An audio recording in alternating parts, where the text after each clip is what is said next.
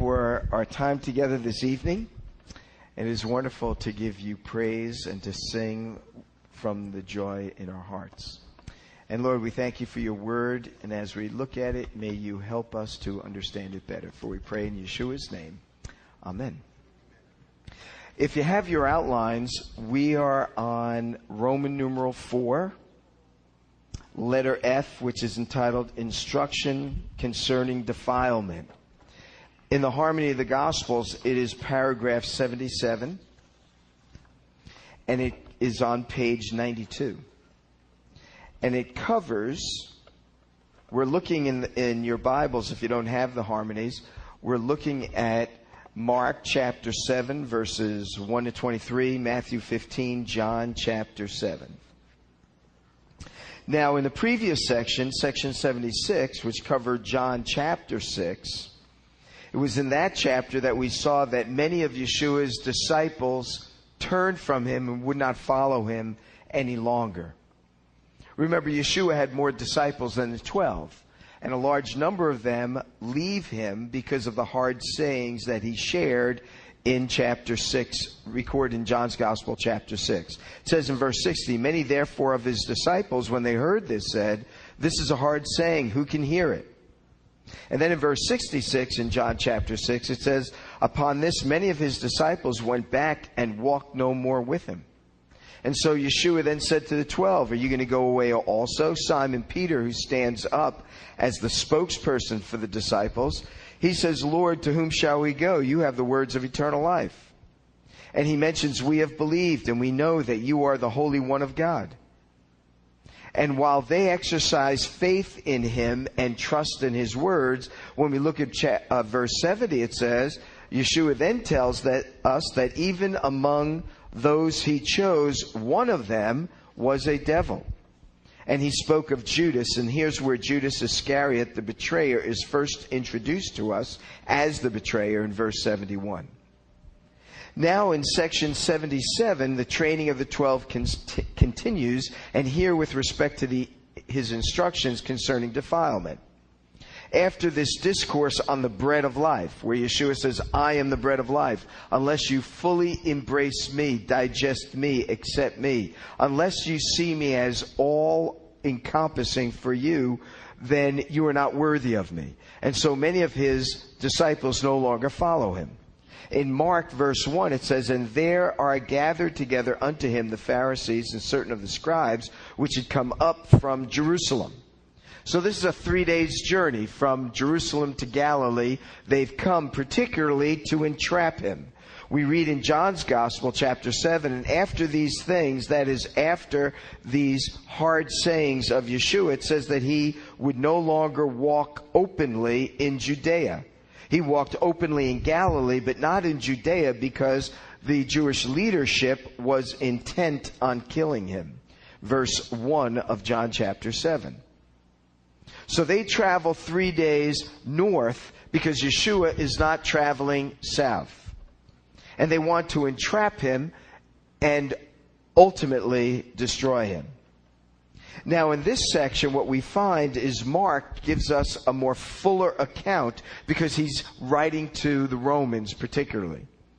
And what is being described here is a very Jewish event. So if you look at Matthew's account, chapter 15, his account is much shorter because his readers know the issues regarding the washing of hands.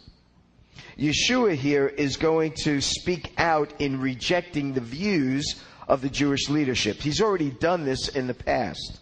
And so we've seen, number one, he has spoken out against their tradition. He will do this again here. If you look at Mark's account, verse 5, he says, Why, or the Pharisees ask him, why do, you, why do your disciples not walk according to the tradition of the elders? In Matthew's account, chapter 15, verse 6, he says that the Jewish leaders were making void the word of God because of their tradition. So he's already spoken out against their tradition. He does it again here. He has spoken against, uh, out against the frequent fa- fasting that the Jewish tradition insisted upon and commanded.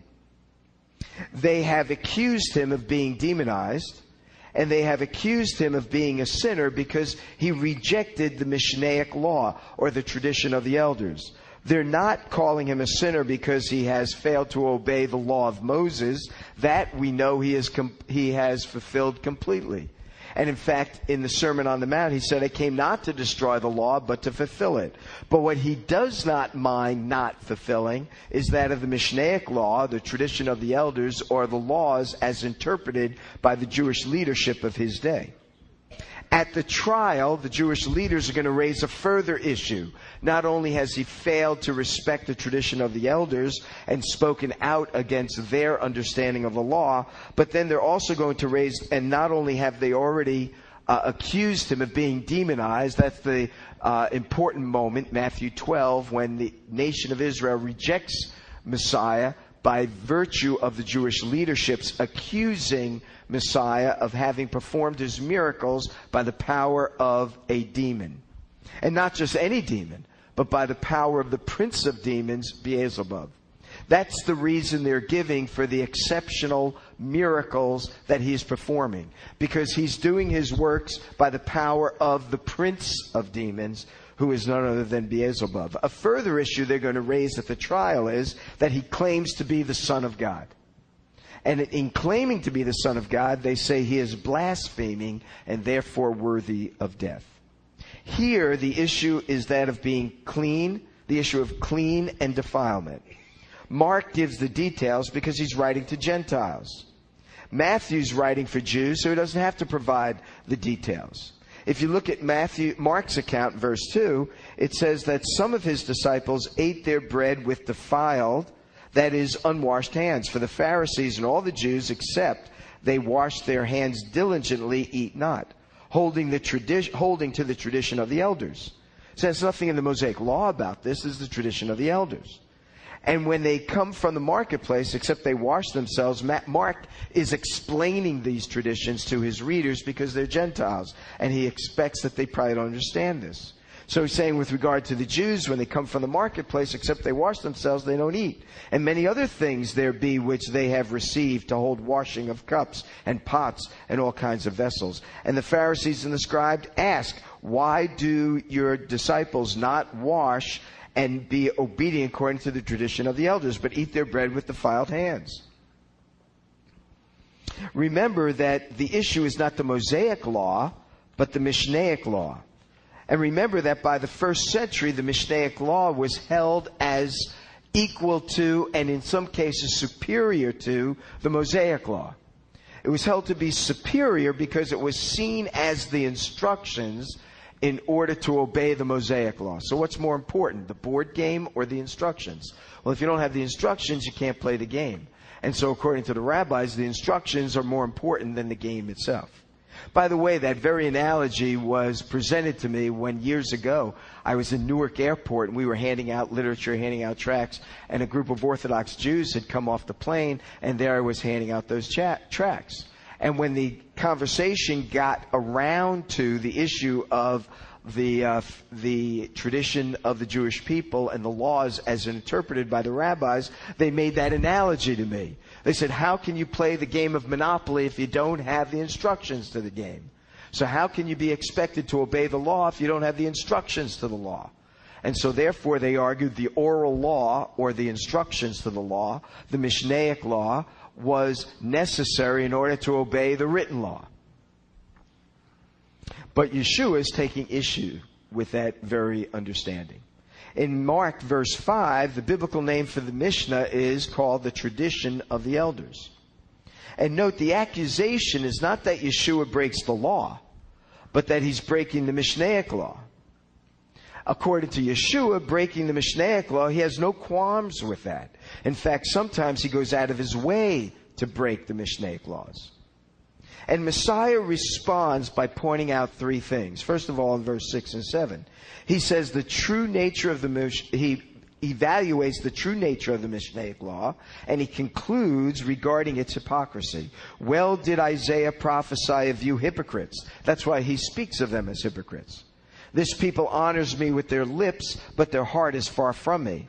They in, but in vain do they worship me, teaching as their doctrines the precepts of men.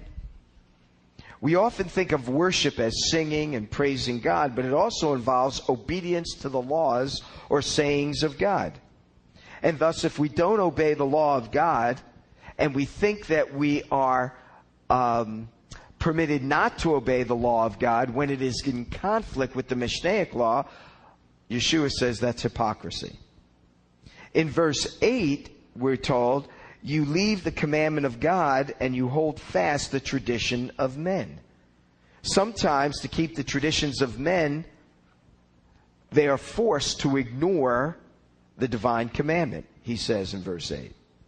In verse 9, he says in Mark's account, He said unto them, Full well do you reject the commandment of God, that you may keep your tradition. See, over and over again, it's the tradition, the tradition of men, the tradition of the elders. It's the Mishnaic law that he is arguing against, which the Jewish leaders were holding up to as equal to or superior to the Mosaic law.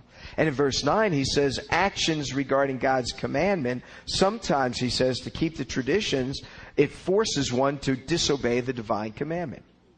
And Yeshua in verses 10, 11, and 12 of Mark, he presents an example of this. And it's called, called the Korban in verse 11. He says, If a man shall say to his father or his mother, that wherewith thou mightest have been profited by me is Korban, that is to say, given to God, you no longer suffer him to do aught for his father or mother, to do what he should do for his father or mother, making void the word of God, here it is again, by your tradition. Korban is a rabbinic Hebrew term, and it means something that is dedicated, something that is given.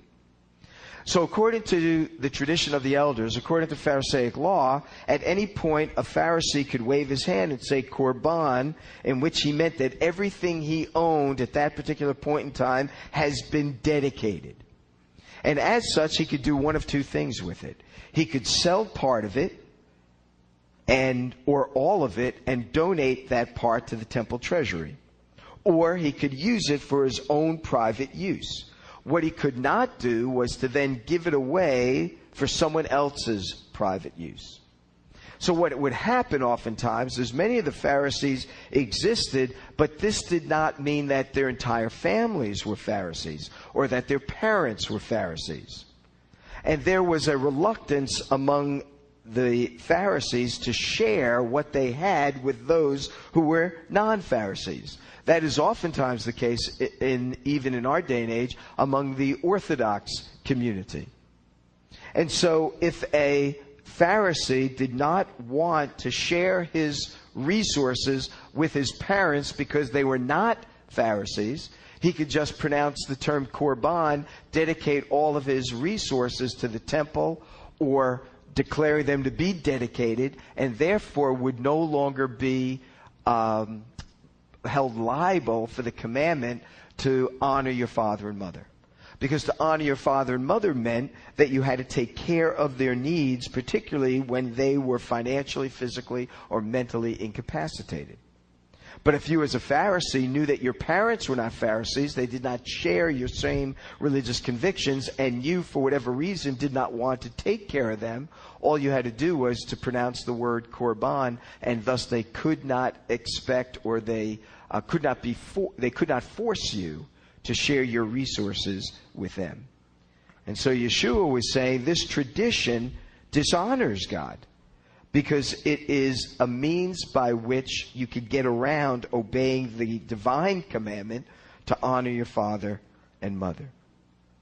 So the term korban would then, that declaration would prohibit the Pharisee from giving any of his assets to help his parents. He could then use all or part of it for himself. And by this means, the divine commandment was broken by their, or disobeyed by their tradition. In verse 14, he then calls to him the multitudes, and he says unto them, Hear me, all of you, and understand. And understand, there is nothing from without the man that goes into him that defiles him, but the things which proceed out of the man are those that defile the man. And when he was entered into the house from the multitude, his disciples asked him of the parable, What does this mean? Again, notice when Yeshua speaks to the multitude, he speaks in parables. This he's doing because he's been rejected as the Messiah. And thus his teachings are no longer to convince people he's the Messiah, but rather to train up and teach his disciples. Or he speaks parabolically so that the Jewish masses would not understand.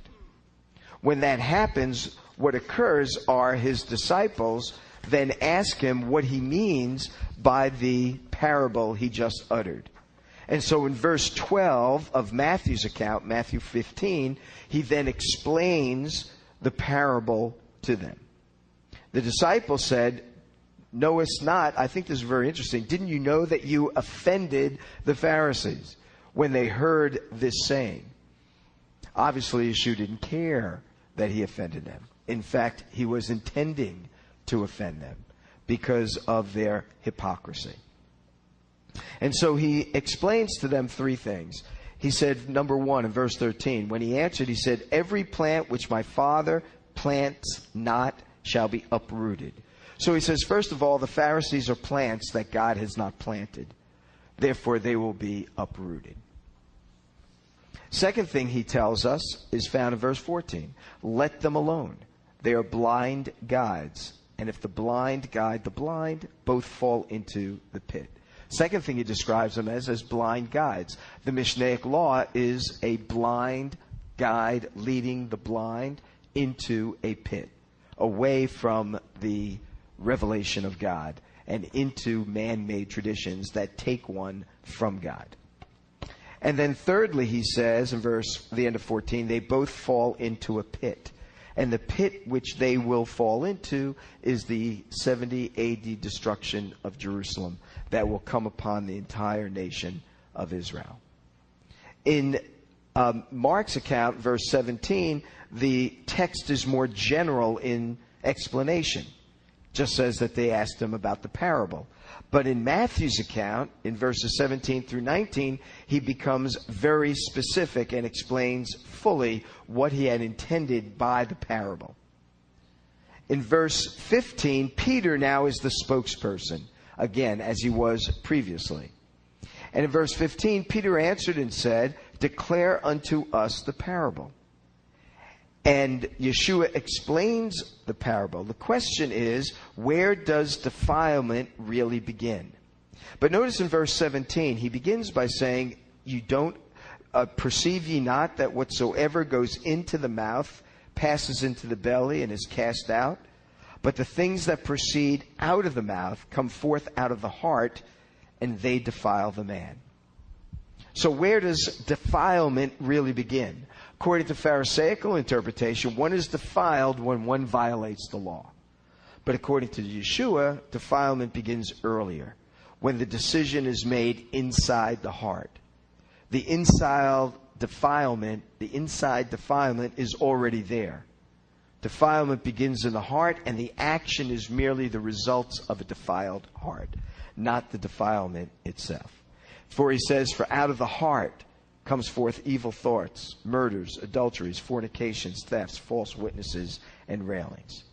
Now keep in mind, Peter asks the question, but he doesn't quite learn the lesson until the book of Acts in chapter 10 when he is sent to Cornelius and he's told to eat of the, the animals that are on the sheet that he sees in the vision. They're all unclean animals. And the Lord says, Rise up and eat. And Peter says, No, no, no, I can't do that, Lord. Nothing. I've never eaten anything that has been uh, prohibited by the law. But when the Lord commands us to do something, we are to do that. And it's then that he learns, um, learns that lesson. In Mark's account, verse 19 is an interesting statement because in that explanation, he says, he gives us this par, uh, parenthetical phrase. This he said, making all meats clean. Part of Yeshua's mission would be to bring the Mosaic law as a rule of life to an end. And as a result, the Mosaic law will no longer be a rule of life for the believer. And that's why he says he declares all meats clean. And thus, one of Messiah's ministries will be to fulfill the law, and when he fulfills it, he concludes it. and he brings it to an end as a rule of life. That's not to say that we cannot learn truths from it or that we don't, in the law, are, conter- are contained prophecies of the Messiah. In the law, contain promises that are made to Israel. In the law, are moral standards that we can learn from. But as a rule of life, it ends with Messiah's death, burial, and resurrection and his completed ministry. Paul makes the same point, by the way, in Romans chapter 10. Messiah is the end of the law and thus he brings the law as a way of life to its conclusion. The Mosaic law was not meant to be eternal. It wasn't meant to be forever. It was only for a point in time. And that point in time started with Moses, didn't exist before with Abraham, Isaac, Jacob, and the 12. It begins with the Exodus, and it concludes with the finished work of Messiah, who is the one who fulfills the law and the one who completes the law and brings it to a conclusion as a way of life. Mark verse 19 points this out. In paragraph 78, we have his withdrawal into Gentile territory, into the region of Tyre and Sidon. Mark's account, verse 7, says, And from thence he arose uh, verse 24 of Mark chapter 7. And from there he arose and went away into the borders of Tyre and Sidon.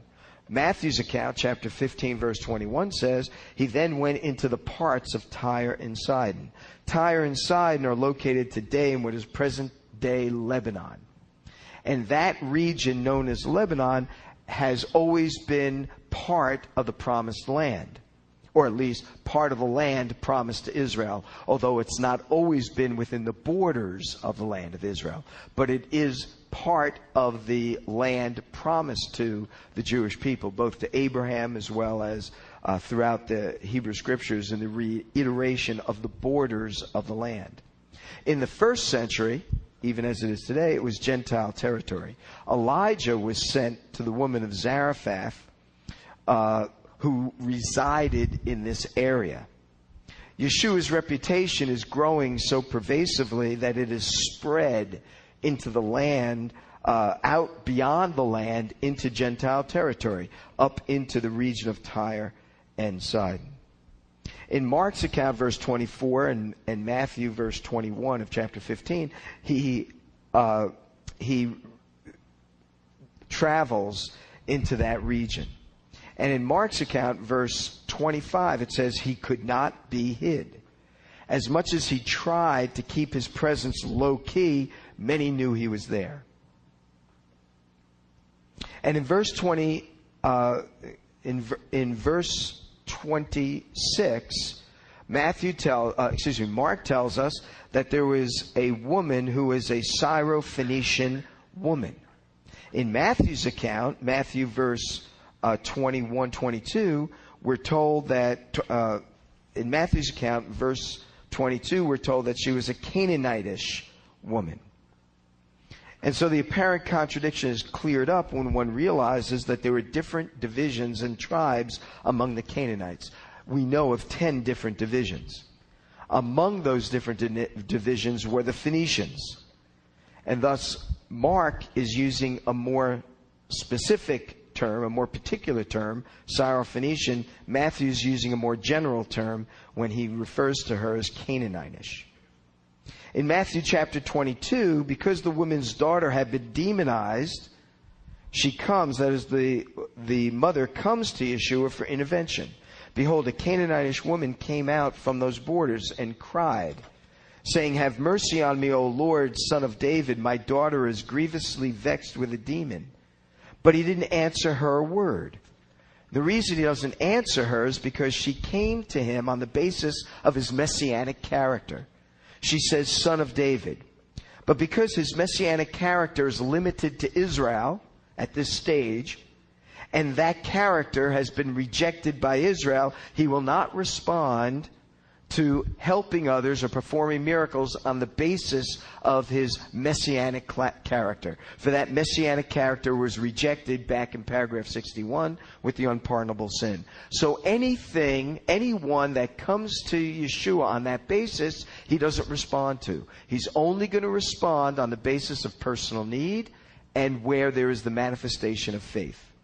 So in verse 24, when Messiah first doesn't respond, in verse 24, she kept pressing him. And so in verse 40, 24, she cried out further. And Yeshua says, I was not sent but unto the lost sheep of the house of Israel. She was asking for a miracle on the basis of his messianic character, but his messiahship was only for Israel at this point. That's why he sent his disciples out and tells them not to go to the Gentiles, not to go to the Samaritans, but to go only to the lost sheep of the house of Israel. It will be at the end of his earthly ministry, his death, burial, resurrection, that he will say, Go into all the world and proclaim the good news. It's only in Acts chapter 1 verse 8, and we recite it here every Sunday, where he will say, you are to be my witnesses in Jerusalem, Judea, Samaria, and the uttermost parts of the earth. But right now, they are to be his witnesses solely to Israel. That doesn't mean that God, that Yeshua doesn't help those who are Gentiles. We've already seen him do that. But he will not help them or anyone on the basis of his messianic character because that character was rejected by the Jewish people. And that's why he is resisting her at this point. But while he's resisting her, it's almost as if he's teasing her to address him differently so that he can respond. And so she changes her plea. Rather than to plea on the basis of his messianic claims, she, he, she uh, appeals to him on the basis of her personal need in verse 25. Then finally she says, as she came and she worshiped, worshiped him and said, Lord, help me. Now on the basis of personal need, now on the basis of his lordship rather than his messiahship, he's responsive. But in verse 26, he wants to make sure she has learned this lesson. So he says to her, It's not right to take the children's bread, that of course is Israel, and cast it to the dogs, Gentiles. In the covenantal respect of things, it is not right to give what God intended for the Jewish people, for Israel, in his promises to her, and to give those things away to the Gentiles, which he did not promise to her. But notice the, the, Lord, the woman's response, verse 27. She says, Yea, Lord. She knows this is true. She says, I understand that. But even the dogs eat of the crumbs which fall from the master's table. In other words, she's not asking for that which is rightly intended for Israel. She's only asking for that which is intended to be extended to the Gentiles. Because as, Abraham, as God said to Abraham, in you shall all the families of the earth be blessed. So now the woman is showing she does understand what Messiah has been teaching. She's not looking to take what God had promised to Messiah or from Messiah to Israel, but only what is then intended to be given to the Gentiles as well. She's not asking for the land. She's not asking for the promises that relate to Israel. She's asking that the Lord might help her, which certainly is indicated uh, in the promises to the Gentiles.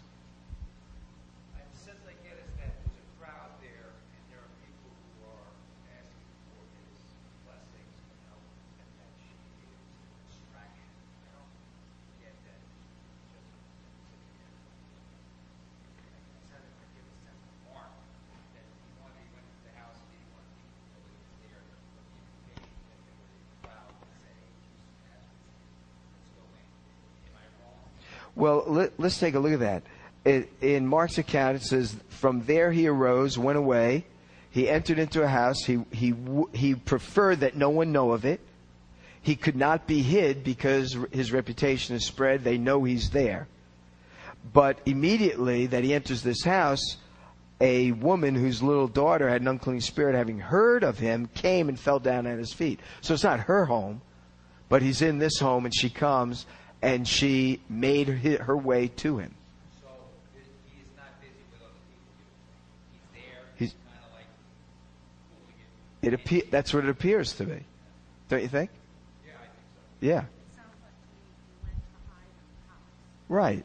Just to get away. Uh, and, uh, and maybe to instruct his disciples. Maybe he had a lesson planned. We don't know all of his intentions because both Mark's account, of course, Mark isn't one of the twelve, right? But Mark is Peter's amanuensis or Peter's secretary. So Mark's account is really Peter's. So Peter is there, and Peter and Matthew are there, and so they choose to write about this event not about what Yeshua intended to do if he told them when they gathered in the house. What was the problem? What, what was the big deal? Why couldn't he just say no problem? It, it sounds like he's making a point to posterity. He's making a point to the others. I think he's making a point to his disciples because he's in Gentile territory. And he's teaching, he's preparing the disciples for the ministry they're going to carry on. And they need to understand that just as the Jewish nation is rejecting him on the basis of his messianic claims, they're going to spread abroad that he's the Messiah. And I think he's preparing them for that rejection they're going to experience as well, although there'll be some moments of response. And certainly there's going to be response among the Gentiles, which is what we're going to get to. Peter's going to have a critical point in seeing come to pass. Oh, I do. I do think that he is making a theological truth, but Yeshua is compassionate. He wants to heal. He's not trying to not heal. But if he's going to heal, it must be in the context in which he can. I, th- I get the feeling that if she got enough and turned away, he would have said, hey, so it's okay. Maybe. But not on the basis of his messiahship because he's resisting her. He is consistent with that. No, no.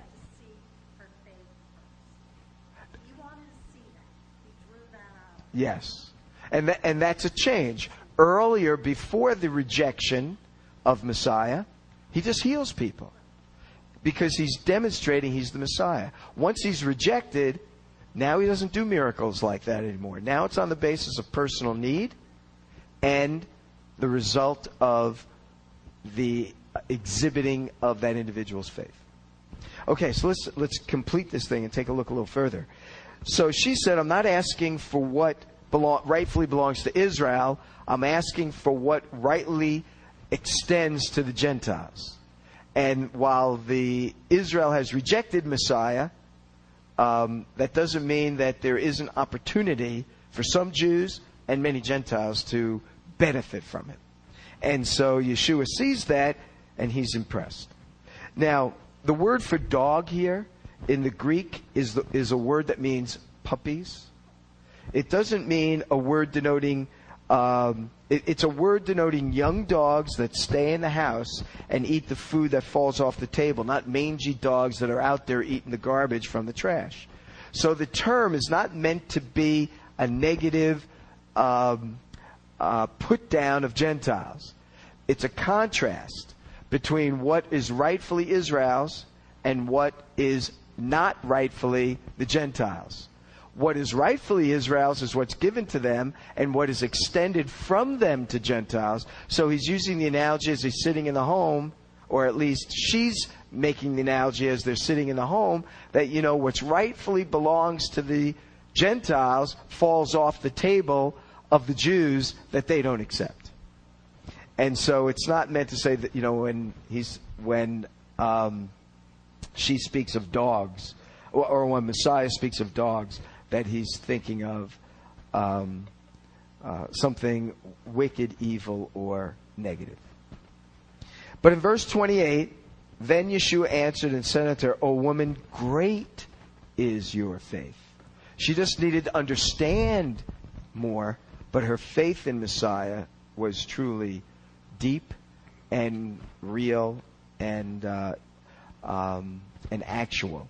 So in verse 28, um, she asked on the basis of personal need, has demonstrated faith, which uh, Yeshua affirms in verse 28.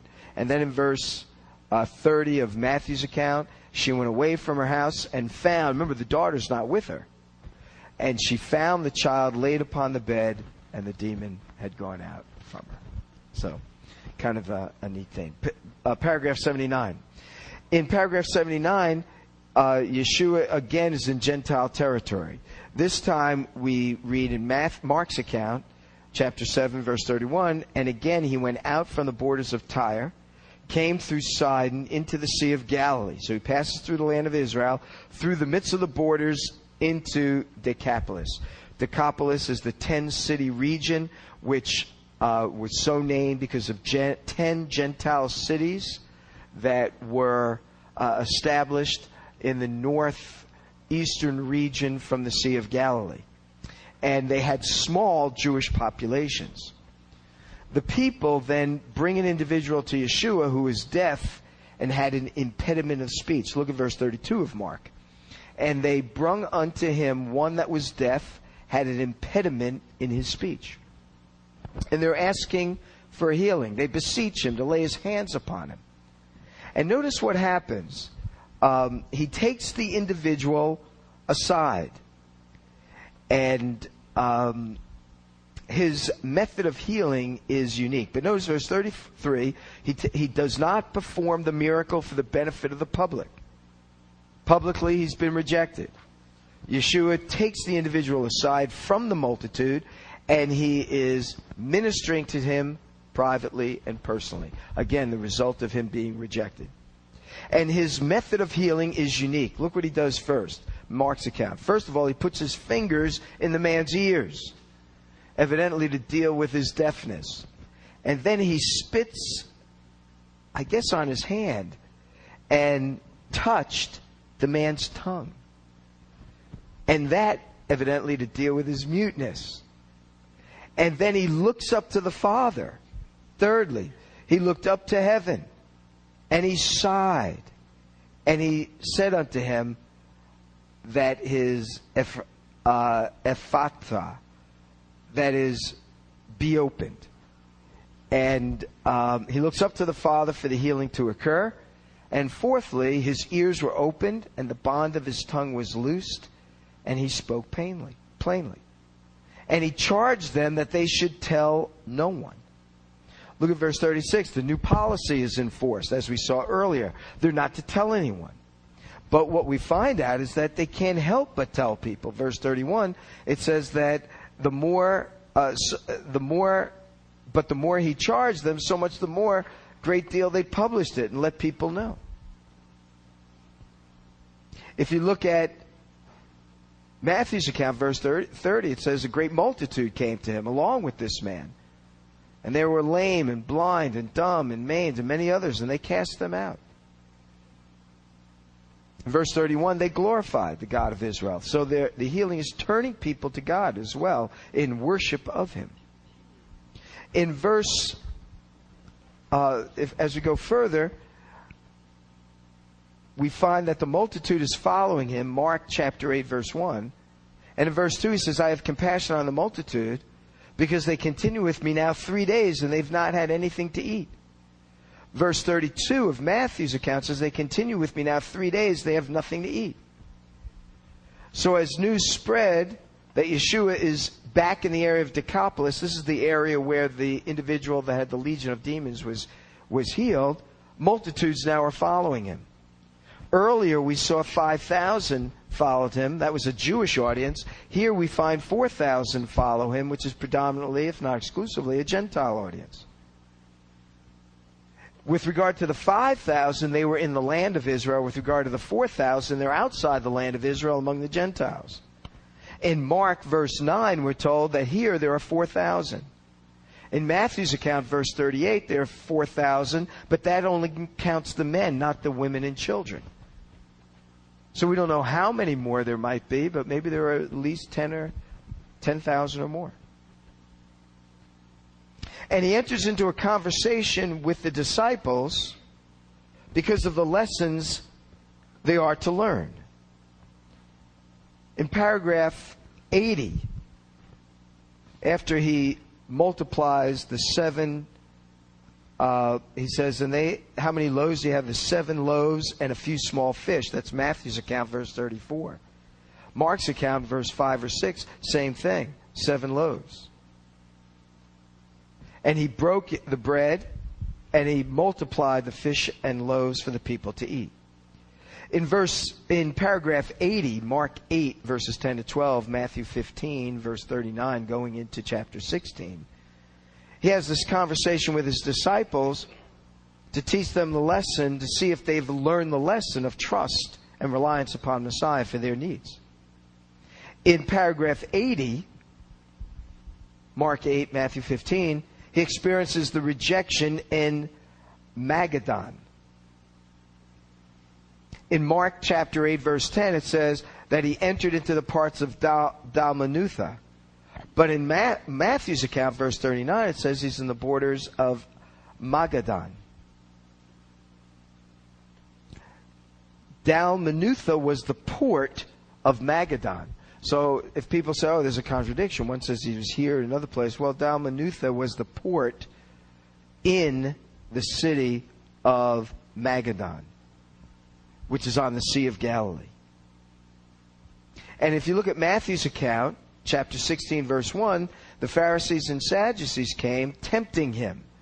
Remember, they're after him. They want to kill him. And they asked him to show them a sign from heaven. Mark's account, verse 11, says the same thing a sign from heaven. Notice that because when Yeshua performed a sign or miracle before, the Pharisees and Sadducees assigned it to Beelzebub. So now they say, show us a sign not from Beelzebub, not a demonic sign, but show us a heavenly sign, a sign from heaven. But Yeshua is not going to be performing any more signs for them as he indicated, paragraph 62, following 61, when he was rejected as Messiah, he said, No sign will be given to the nation except one, the sign of Jonah. And that's what he repeats here in Matthew's account in verse 4.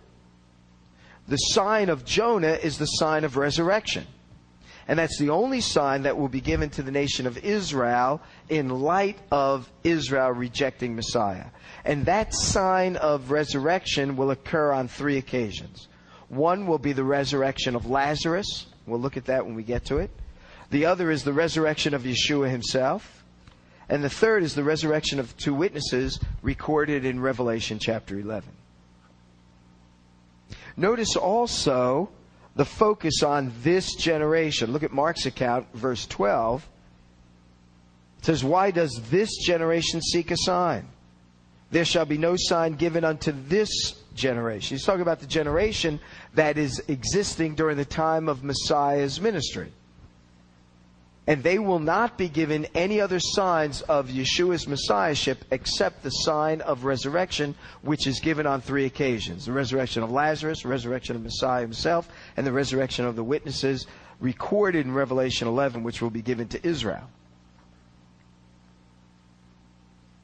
Apart from those signs to Israel, Israel will experience the judgment that is set for 70 AD paragraph 81 now, we, we are given this warning against rejection. Yeshua then warns the disciples against three types of leaven in this section. Leaven, when used symbolically, speaks of sin, but in Matthew's gospel, it is used of a particular sin.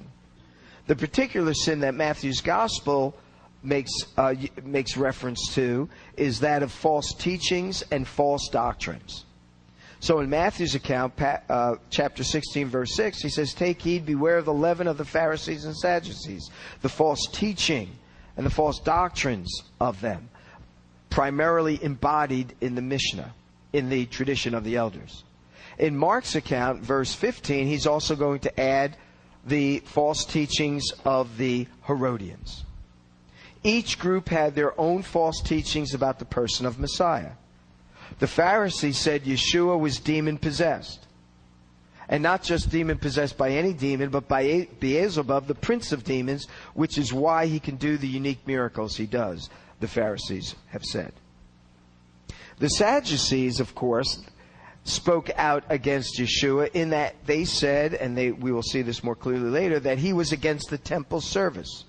Did he not say that destroy this temple? Three days I will raise it up. He spoke of the destruction of the temple. Did he not overturn the money changers' tables in the temple so that individuals could purchase clean sacrifices for sacrificial service. The temple service, remember, was under the control of the Sadducees, and they saw him as a threat to their understanding of the temple and its services. So they said he's against the temple, and they will raise that issue up later. And the Herodians, they saw Yeshua as against Roman rule. The Jews in general were against Roman rule as such, but the Herodians were willing to accept Roman rule so long as it came through the house of Herod.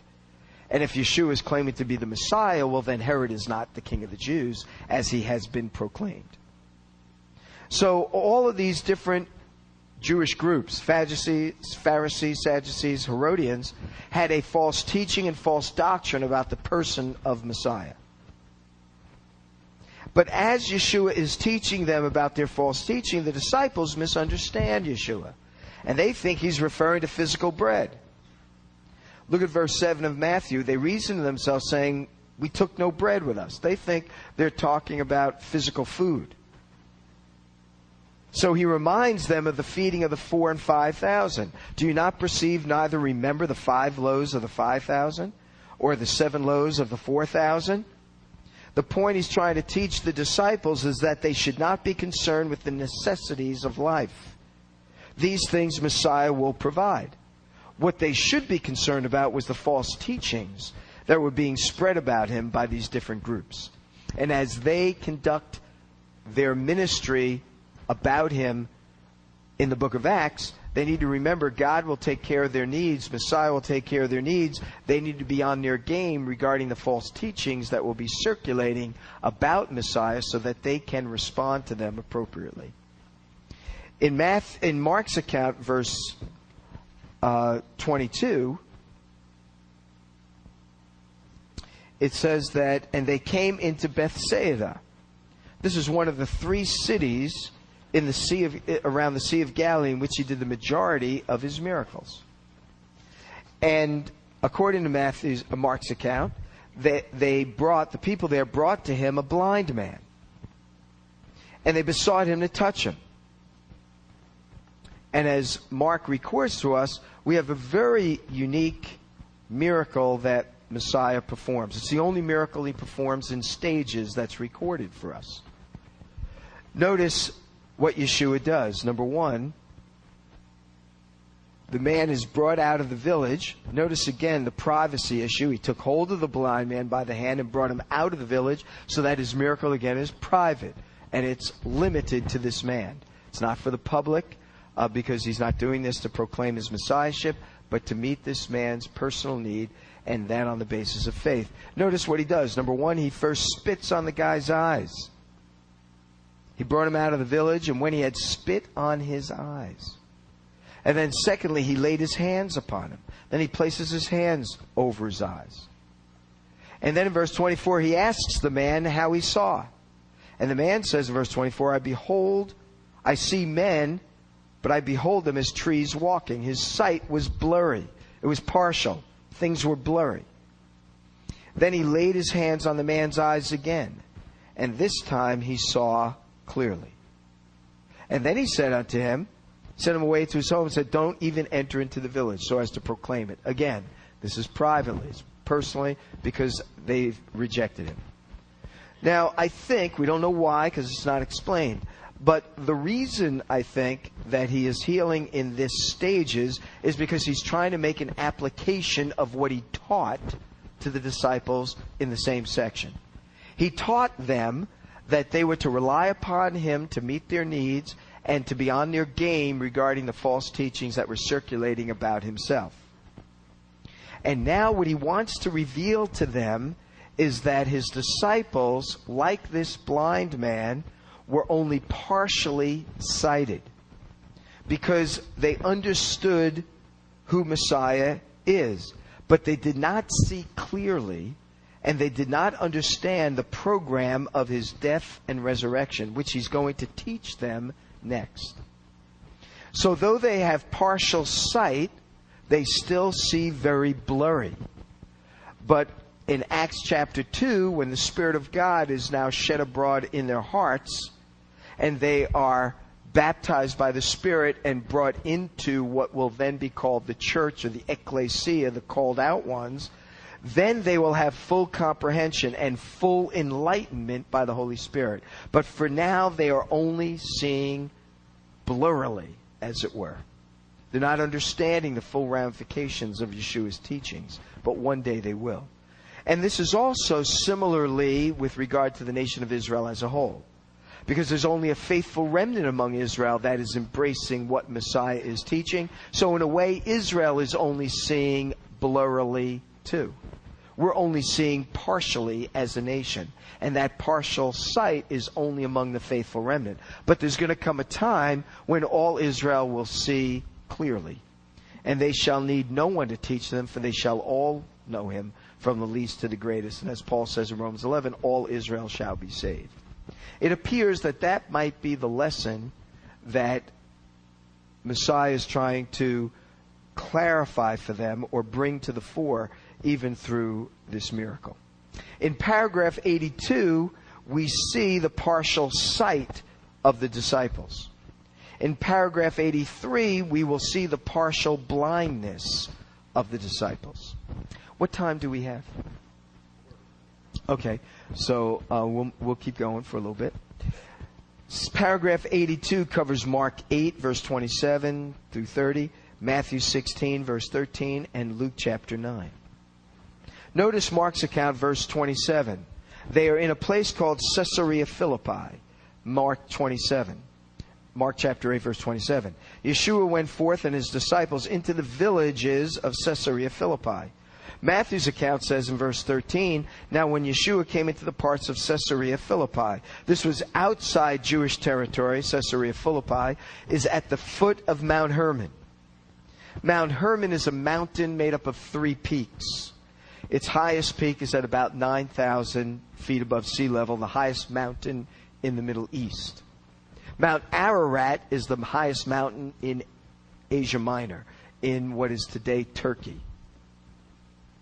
And I don't know how tall that is. That's probably upwards of around 16,000 feet or so. Caesarea Philippi is an interesting place, and you can visit it today uh, on if you go to tour in Israel. It is built, it's a unique place because it's built around a massive cliff rock. And its geography is important for what Yeshua is going to teach here. At the side of the cliff, in the first century, a river came through a cave. And that it actually came through up until the last century. In the last century, an earthquake had closed off the cave, and now the river flows out through a, a certain section off to the right of the cave. But in, in the time of Messiah, it flowed right out of the cave itself. And as it flowed out of, out of the cave, the river broke down small stones. The river is called the Banyas, and it's one of the four sources of the Jordan River. And in paragraph 81, Yeshua warned his disciples against three types of leaven. Paragraph 82, he's going to test to see if his disciples understood the lesson of the leaven of the Pharisees and the scribes and the Herodians, the Sadducees and the Herodians.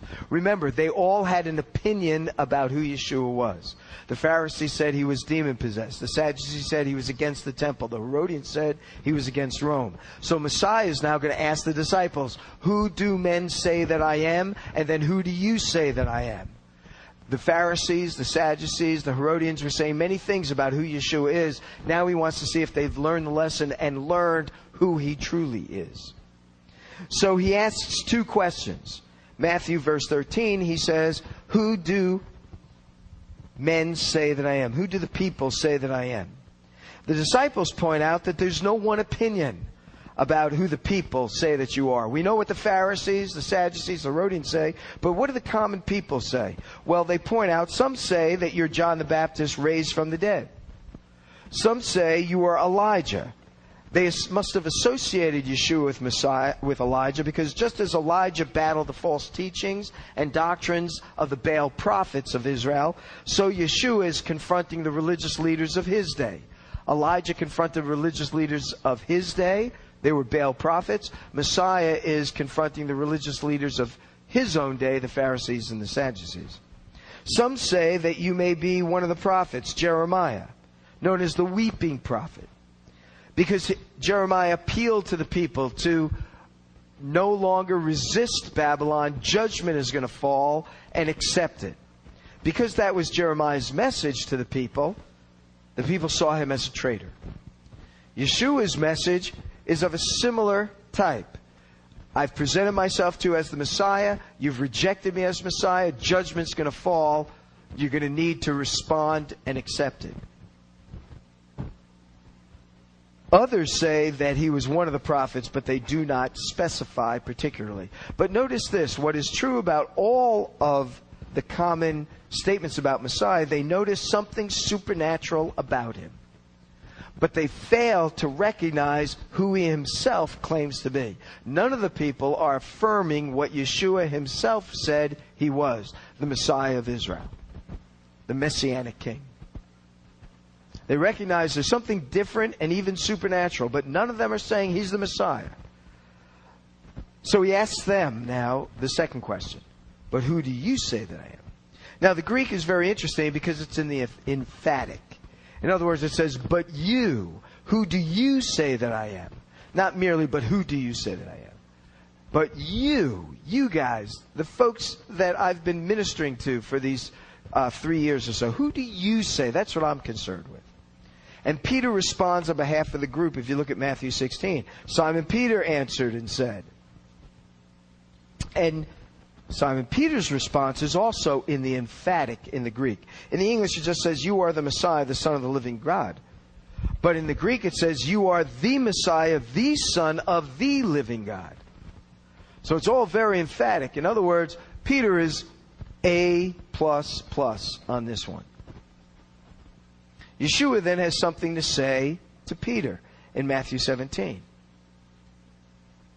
He says to Peter, Blessed are you, Simon Barjona, for flesh and blood has not revealed this unto you, but my Father which is in heaven. In other words, you have received divine illumination. That's why you know this. This has been, re- you did not come to know this through mere intellectual reflection. This is something that God has revealed to you and you have received it as divine illumination and not merely of intellectual assent. And then he says in verse 18 that, um, and I say unto you that you are Peter, upon this rock I will build my church. Verse 18 is the first time the word church is mentioned in the Gospels. Ecclesia means called out ones. And in the Gospels, churches, the term church is only mentioned twice. And the two times it occurs is mentioned by the one writer, Matthew. He's the only one who uses the term. He uses it here, and he'll use it later, as we'll see. The reason why Matthew is the one who records it is because he is tracing the effects of the unpardonable sin referred to back in paragraph 61, the rejection of Israel as uh, the rejection of Messiah, Yeshua as Messiah by Israel. And because of that rejection, a new entity is going to be created.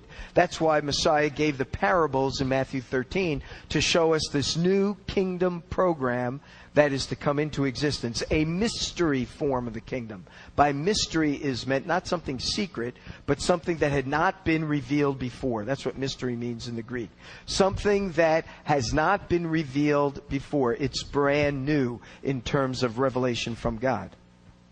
And there are a number of different mysteries. The rapture, for example, is a mystery that has not been re- revealed before. Or our transformation in a twinkling of an eye. Show you a mystery. Something not made known before is now being made known. And in Matthew 13, the parables of the mystery form of the kingdom is that the kingdom is going to take on a new manifestation that the scriptures have not talked about before. Here, Matthew gives us a little more clarity about that, or Yeshua does, as Matthew clarify, clarifies it for us. This new mystery form, this new manifestation of the kingdom of God is going to be known as called out ones, known as congregations, or known as the church. People will be called out. Jew and Gentile will make up this new entity. He doesn't explain all this now, but it gets unfolded for us later. But the reason why Matthew records us records this because he's writing to Jews. And what he wants to help the Jewish people understand is the Messianic age, as the prophets spoke of it, is not what Messiah is inaugurating now. Why not? Because his Messiahship has been rejected. So what is he re- inaugurating? He's inaugurating a new mystery form of the kingdom. And here he tells us that Peter is going to be, or at least to Peter, he says, on this rock I'm going to build this new mystery form of the kingdom called the church. Now, what is he talking about? There's a lot of difference of opinion on this. Let me see if I can give you at least mine. In verse 18, Peter is, the word Peter in Greek is Petros. Now, the word Petros means a small stone, like those in the river of the Banyas that they can see before them. Little stones. He says, You are a small stone. You are Petros. And what's also important here is that the word Petros is a masculine singular noun. But he says, But upon this rock, Petra. Now, the word Petra means a massive cliff rock. Now, the imagery is very clear because they see the small stones that the river flowing through the massive cliff has formed. So Yeshua can show this imagery and they could see it.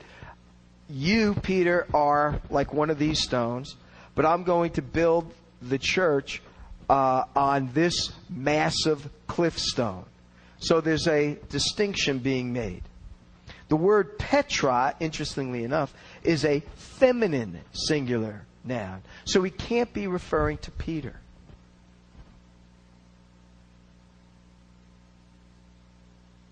So what is Yeshua teaching? This is what I think he's teaching. He's saying, Peter, you're a small stone, but from the massive cliff rock I will build my church. The massive cliff rock that he's going to build the church on is the massive revelation that he was given regarding the person of Messiah. You are the Messiah, the Son of God, uh, the Son of the the Son of God, the living one. In other words, the massive rock is the confession of Messiah's, of Yeshua's Messiahship. It's a massive confession because Israel as a nation has rejected it. And yet here, this Petros is making a Petra kind of statement. He's acknowledging the full Messiahship the full cliffness, rockness of Messiah. And thus his confession is a great statement. It is a rock like statement.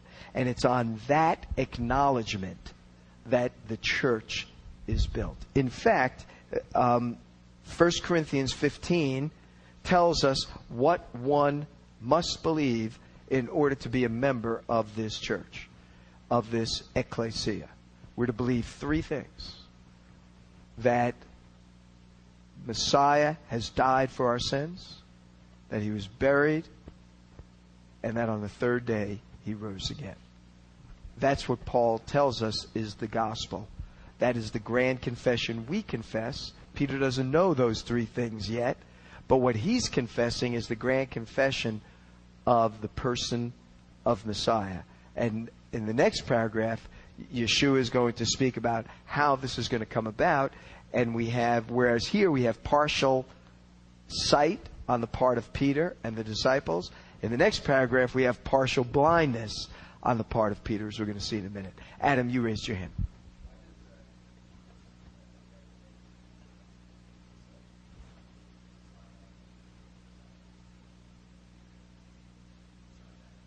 Well, in the, okay, so now let's think about this. In the case of Peter, he's he's already acknowledged Yeshua as Messiah, so he's among that faithful remnant.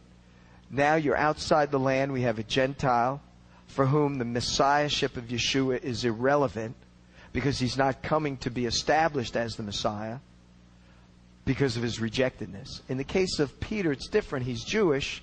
He's of the house of Israel, but he's of that faithful remnant. And thus the faithful remnant is making the, this grand proclamation. Now, all Peter is saying is acknowledging what he understands Yeshua, who he understands Yeshua to be. He's not looking for a miracle on that basis. He's all, he was asked the question, "Who are you?" And Yeshua's understa- uh, Peter's understanding of Yeshua is extremely lofty, and so much so that Yeshua's response is, "It is so lofty, it's of a divine origin." Right? What you've come to understand is what's been revealed to you what the others were saying were things they could surmise. He's like John the Baptist. He's like Jeremiah. He's like Elijah. You can surmise that. But you can't surmise whether or not he is the son of the living God, the Messiah of Israel, unless that's revealed to you. And so he really stand. In other words, other Jews could acknowledge that, but that's not going to make is not going to change the purpose for which he is now uh, embarked on. Does that make sense? Okay, so now let's look at, and by the way, in the Old Testament, the rock is, when used symbolically, oftentimes, I'm not sure if I could say every time, but oftentimes is a symbol of the Messiah. Now, Messiah says one other thing here. He goes on to say in Matthew 18 that the, uh, that the gates of Hades will not prevail against it. That is, against the ecclesia that he will build. In the Old Testament, the phrase gates of Hades is a phrase that denotes physical death. And you can see this in a number of places. Psalm, uh, the ninth Psalm, verse 13, the 107th Psalm, verse 18, Jonah chapter 2, verse 6, the book of Job, chapter 38, verse 17. I think Messiah's point is physical death will not destroy the ecclesia. That is to say, Messiah's impending death and even the disciples' own death or any followers of Messiah's death will not bring about the end or the demise of the ecclesia. In fact, history has borne out that the more the ecclesia has been persecuted, the more powerful it becomes and the larger uh, it grows. In verse 19, he then says to Peter, I will give unto you, Peter, the keys of the kingdom of heaven.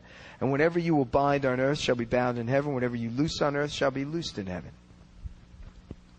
Now, the kingdom program that Yeshua has taught includes now the ecclesia. The ecclesia is part of the kingdom program. Keys of the kingdom are are relevant to this mystery form of the kingdom, this ecclesia form of the kingdom, we might say.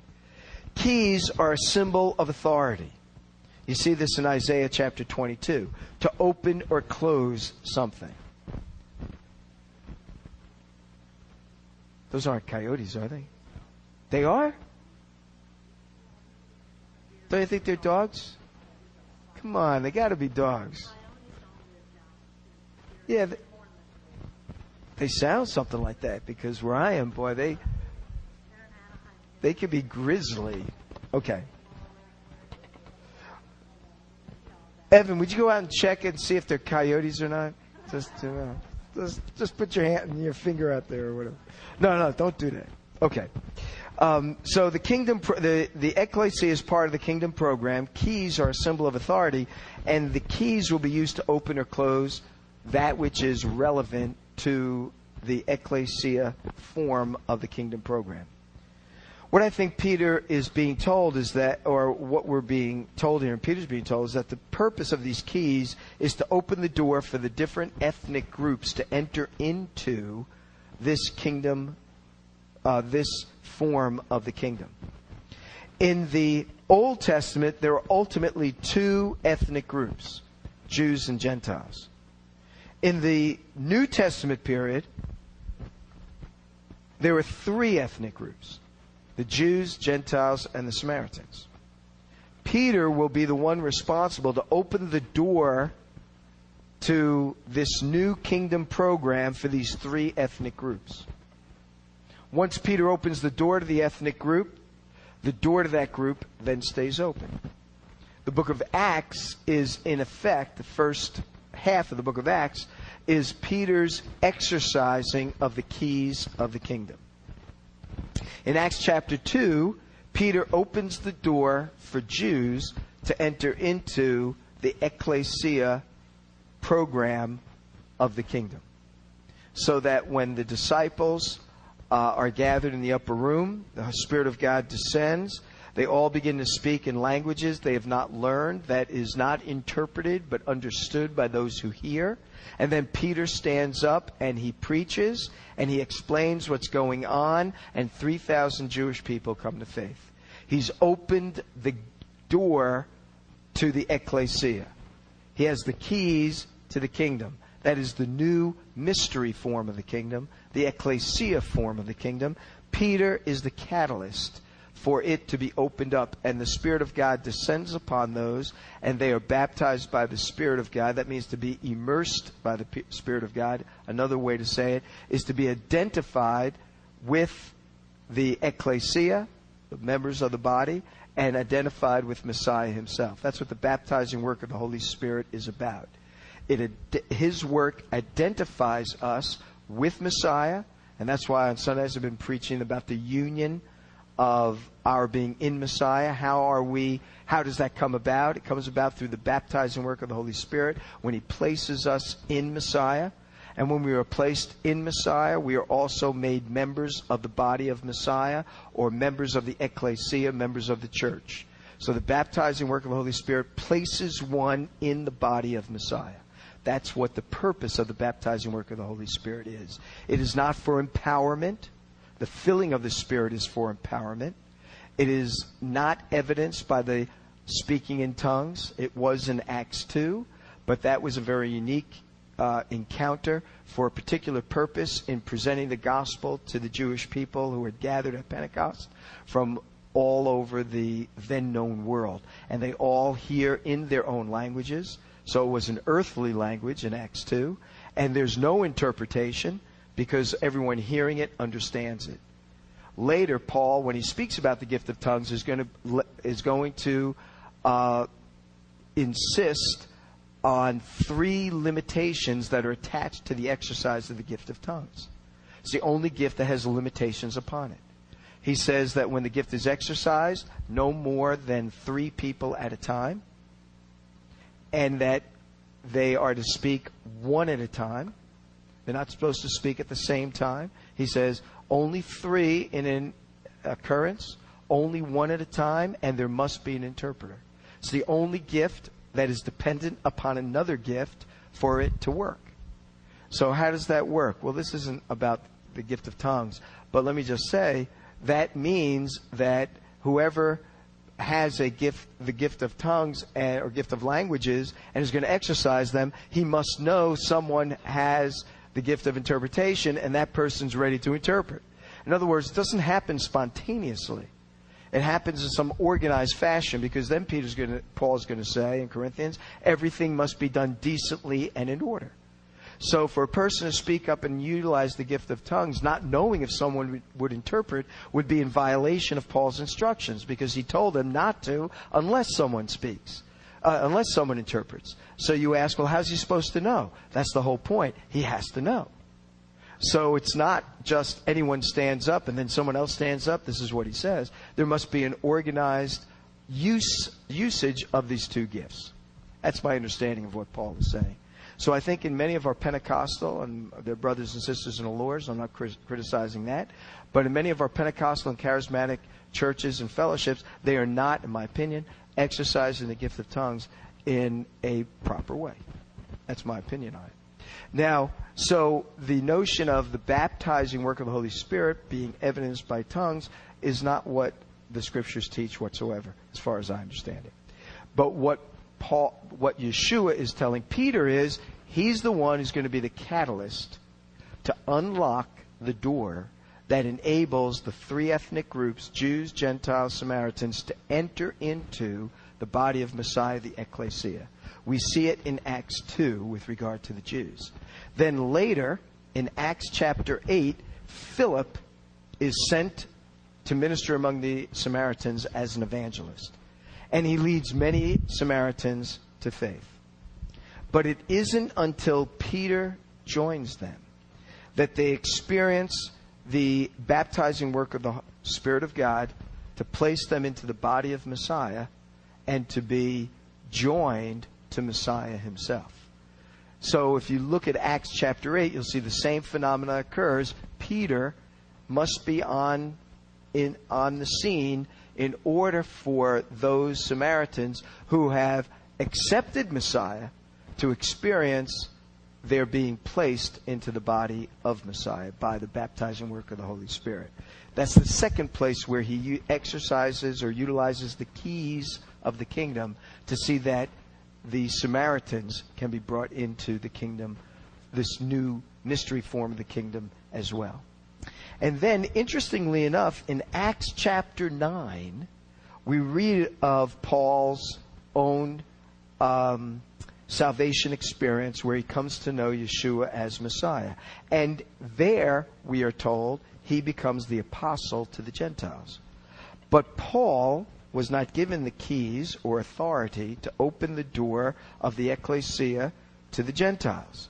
So it's in Acts chapter 10, the next chapter, that Peter is sent to the house of Cornelius, where the door is open for the first time to the Gentiles to enter into the ecclesia through the baptizing work of the Holy Spirit. And again, it's Peter who is the one who is exercising the keys of the kingdom.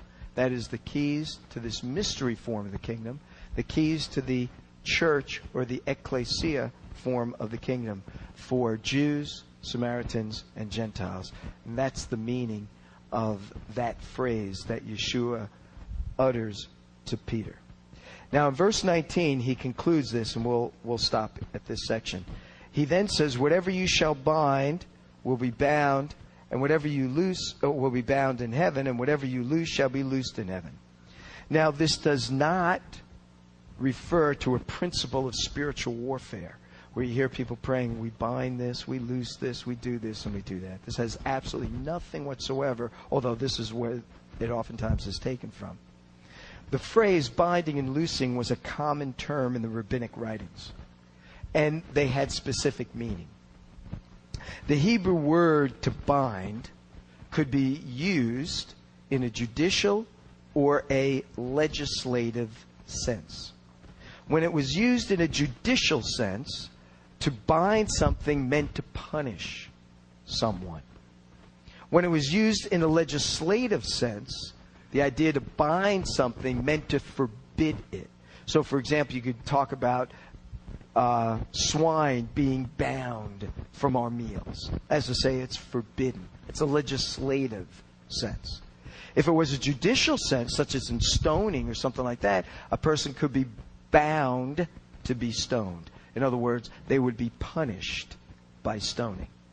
That's how the words were used. In a judicial sense, to bind something meant to punish something or someone. In a legislative sense, it meant to forbid something. On the other hand, the word to loose meant, in a judicial sense, not to punish something.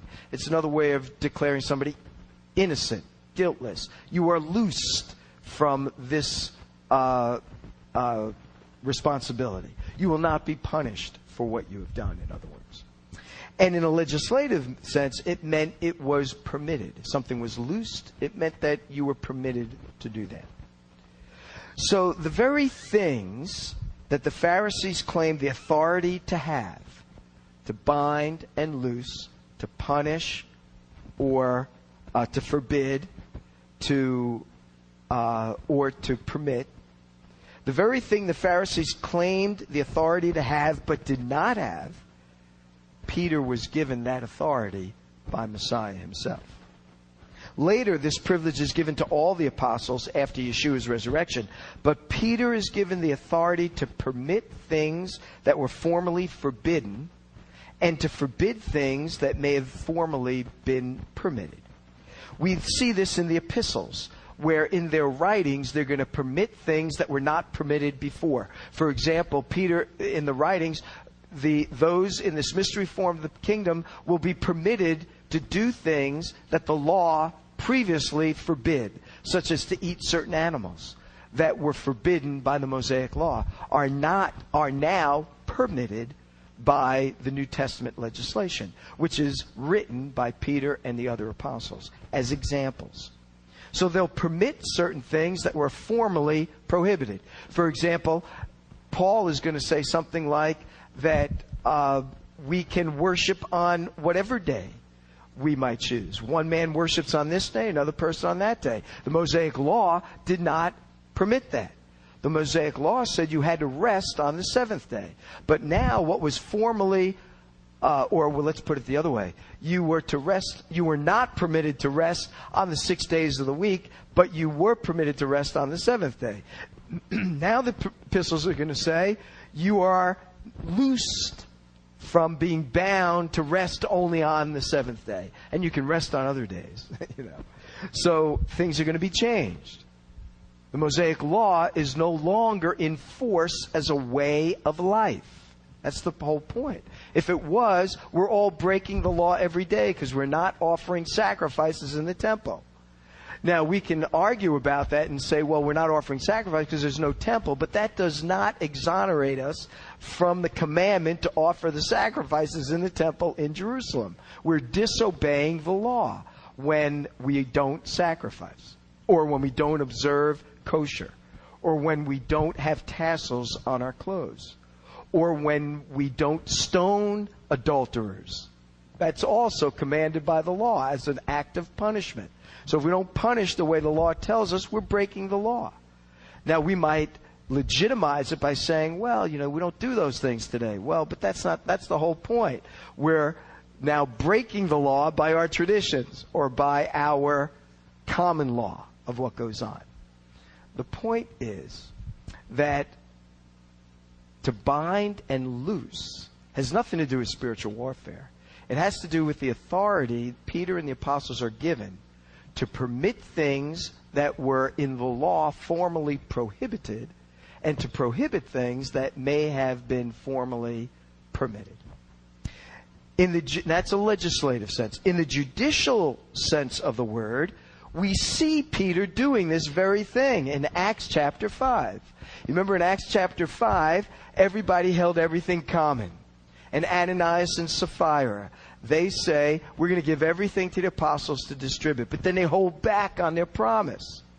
It's Peter who says, You have not lied to men, but lied to the Holy Spirit. You've lied to God, not to men, but to God. And as a result, they are judged. They were there's nothing in the Mosaic Law that says you can't uh, reconsider what you might have otherwise given. But here, Peter makes a judicial determination, and the individuals under his watch as the head apostle are slain. The husband and wife are slain for their lack of following through on their promise. Now, no church had, and by the way, just as a side note, of course, they were slain in the spirit, which means they really were slain, right? They died, you know, that moment. So, but, and they they certainly did. In the judi- judicial sense of the word, oh, but let me say this: no congregation, no church has the authority to bind or loose in the legislative sense of the word today. No church can make up new rules and regulations beyond that which Scripture supports and permits. Now that the Word of God is complete, this is our guide, and this is what we, we're directed. To do so would to do what the Pharisees themselves were doing, making up new traditions. So, you know, churches that say, well, if you're really going to be a follower of Messiah, you're going to be a part of this body, you have to give up rock music. You know, that was back in the 70s. Or no smoking and no drinking and no dancing and things of that sort. Well, the Bible doesn't say anything like that. So the moment you start making up these rules, whether they're good or bad, is, has nothing to do with it, beneficial or not. They're not biblical rules. So what have we done? We've just, we've just um, replaced Pharisaical traditionalism, legalism, with new quote unquote church legalism and church Pharisaicalism. We've just replaced one tradition with another. And we're, which means we're behaving like the Pharisees and we've become legalistic And in essence, we become liable to the charges that were made by Yeshua against the Pharisees of his day against us as well. So the um, so no church has authority to bind or loose in the legislative sense, because the legislative sense has been determined by the apostles who did have that right, as written in the letters. In a judicial sense, we have a limited authority to do that. So that later we're going to see in Matthew 18. If somebody has something against someone, they go to the individual. If it's not resolved, they bring a witness. If it's still not resolved, ah, now they bring it to the elders. And now the elders have a limited judicial role. And if the elders come up with a decision on the conflict and someone does not want to abide by that by that determination, what can the elders do? They can excommunicate an individual from the body. They cannot execute the individual, but they can excommunicate the individual. So there's sort of a limited judicial authority. There can be judicial statements that bind someone, but it's in a limited and restricted sense. But just to recap, and then your comments. Um, the idea of binding and loosing has nothing to do with binding and loosing spirits, binding and loosing uh, things of that sort. It has to do with legislative and judicial determinations to permit something or to prohibit something. And that's what Paul, uh, that's what Messiah is saying here. I'm giving you the keys of the kingdom so that the door to the, this new mystery form of the kingdom is going to be opened by you, Peter, to the Jews, the Gentiles, and the Samaritans. We see it in Acts 2, Acts 8, and Acts 10. And whatever judicial or legislative decision you make regarding the Messiah, uh, regarding the, the mystery form of the kingdom is going to be bound in heaven, and whatever you permit will also be bound uh, in heaven. And what is permitted and bound is inscripturated for us in the epistles. And thus, that is our rule of life for today, not the Mosaic Law.